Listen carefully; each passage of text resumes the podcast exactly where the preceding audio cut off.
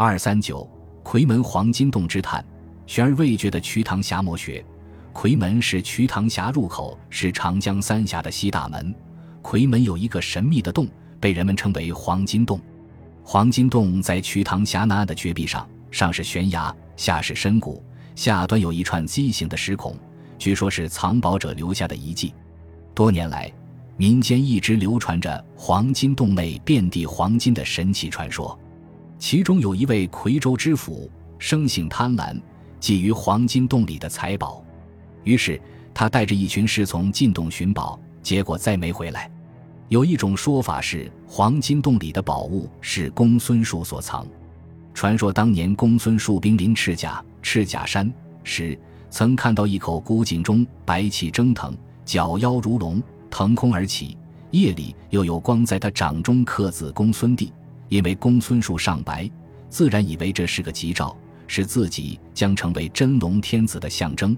此时，公孙述认为称帝的时机已经成熟。同年，公孙述筑起了白帝城，在成都称帝，自称白帝。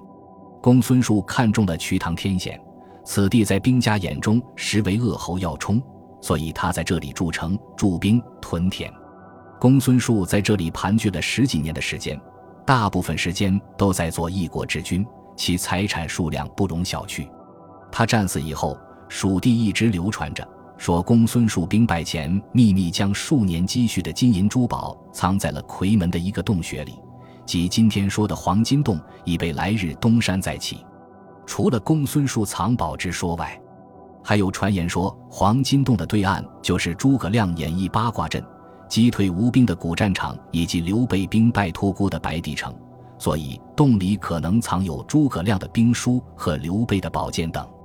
明朝以后，又盛传黄金洞里藏有宋朝名将杨基业的尸骨，洞下那串石孔就是杨的部将孟良为到杨氏遗骨所凿，并且当地有称那石孔为孟良梯的。四川大学教授童恩正先生根据有关传说写就了长篇小说。神秘的黄金洞，三峡风情研究专家赵桂林先生又根据有关传说写成剧本《喋血窥门》。一时间，黄金洞内有宝物的消息诱惑着无数的探险者。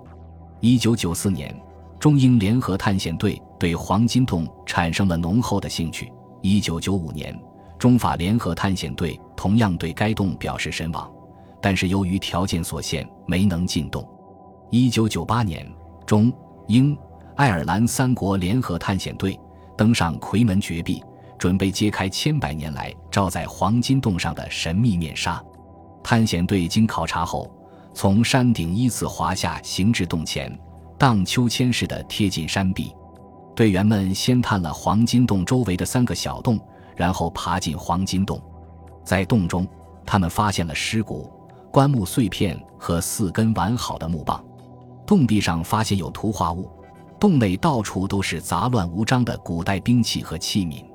黄金洞里并没有黄金，不禁让探险者们大失所望。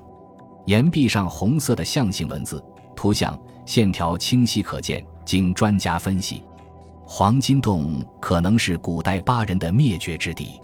象形文字表明，巴国人在一次战争失败后，合族逃入洞中。而后发现是一条绝路，便用赭石写下了他们的不幸，以传后人。然后全体在洞中殉难，黄金洞遂成一国之墓。而在一九五八年，奉节县的一位农民因好奇进入黄金洞，结果只推了两具玄棺和捡到一把青铜剑。此次发现曾引起了史学界的极大关注。专家鉴定，玄棺和青铜剑是战国时期巴人之物。进而使巴人灭绝黄金洞的说法更令人确信。夔门黄金洞究竟是公孙述的藏宝之地，还是古代巴人的绝路之地，或者是刘备、孔明的兵书秘籍藏地，至今仍是个悬念。